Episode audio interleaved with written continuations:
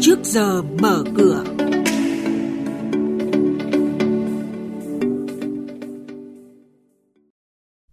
Thưa quý vị và các bạn, 78% doanh nghiệp trên Sở Giao dịch Chứng khoán Hà Nội báo lãi quý 2, trong khi trái phiếu doanh nghiệp đang tăng trưởng nhanh.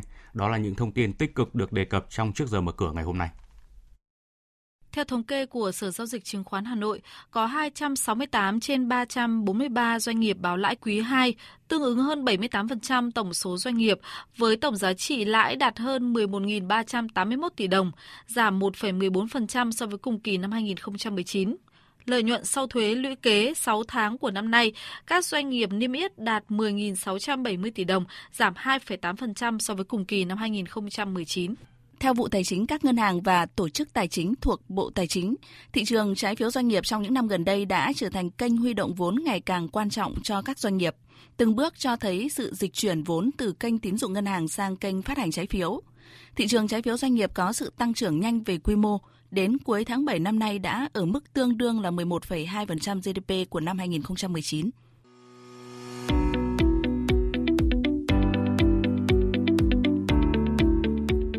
Quý thính giả đang nghe chuyên mục Trước giờ mở cửa phát sóng trên kênh Thời sự VV1 từ thứ 2 đến thứ 6 hàng tuần trong theo dòng Thời sự sáng.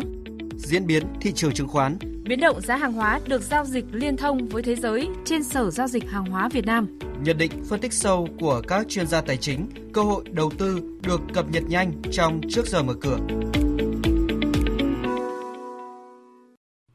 Sau đây là thông tin hoạt động một số doanh nghiệp niêm yết. Hội đồng Quản trị Công ty Hoàng Anh Gia Lai Agrico, mã chứng khoán là HNG, vừa công bố dừng kế hoạch phát hành huy động 800 tỷ đồng qua trái phiếu. Nguyên nhân do thay đổi kế hoạch sử dụng vốn. Trước đó vào tháng 6, Hội đồng Quản trị Công ty Thống Nhất sẽ phát hành riêng lẻ với tổng giá trị 800 tỷ đồng, phục vụ mục đích bổ sung vốn lưu động. Tổng công ty Đường sắt Việt Nam VN Railway đã công bố báo cáo tài chính hợp nhất quý 2 năm nay và lũy kế 6 tháng đầu năm – theo đó, doanh thu bán hàng và cung cấp dịch vụ là 1.567 tỷ đồng, giảm 35% so với quý 2 năm ngoái. Sau khi trừ chi phí, Tổng công ty Đường sắt Việt Nam lỗ sau thuế là 252 tỷ đồng trong khi cùng kỳ lãi gần 34 tỷ đồng. Chuyển sang tin diễn biến giao dịch trên thị trường chứng khoán, thưa quý vị, kết thúc phiên giao dịch ngày hôm qua, VN Index mất gần 2 điểm, đạt 906,19 điểm. HN-Index tăng 1,61 điểm, đạt 132,19 điểm. Trong bối cảnh thị trường tài chính toàn cầu xáo động, thì chỉ số chứng khoán Việt Nam vẫn giữ được sự ổn định. Nhóm cổ phiếu ngân hàng đang là tâm điểm đáng chú ý khi ngoại trừ STB đang giao dịch đột biến, thì sắc xanh lan tỏa đến SHB, TPP, VCB, LBP. Thưa quý vị và các bạn, tiếp theo sẽ là thông tin từ Sở Giao dịch Hàng hóa Việt Nam MXV với các thông tin và diễn biến mới nhất trên thị trường hàng hóa thế giới đang được các nhà đầu tư giao dịch hợp pháp tại Việt Nam dưới sự cho phép của Bộ Công Thương.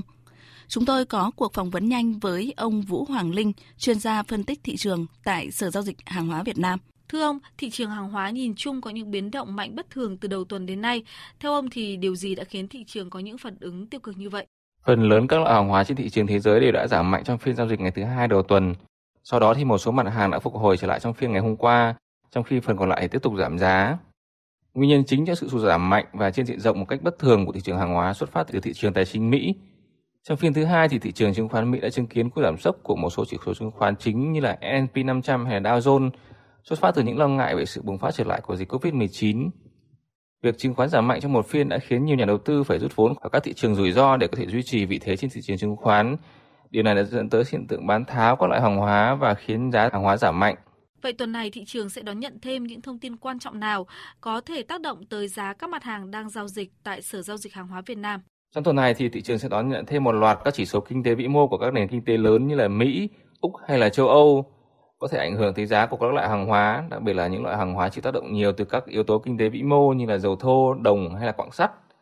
Ngoài ra thì các nhà đầu tư cũng cần chú ý đến tình hình dịch bệnh COVID-19, căng thẳng giữa Mỹ và Trung Quốc à, cũng như là tình hình thời tiết tại Mỹ là những yếu tố vốn có thể gây ra những tác động bất ngờ đến thị trường hàng hóa.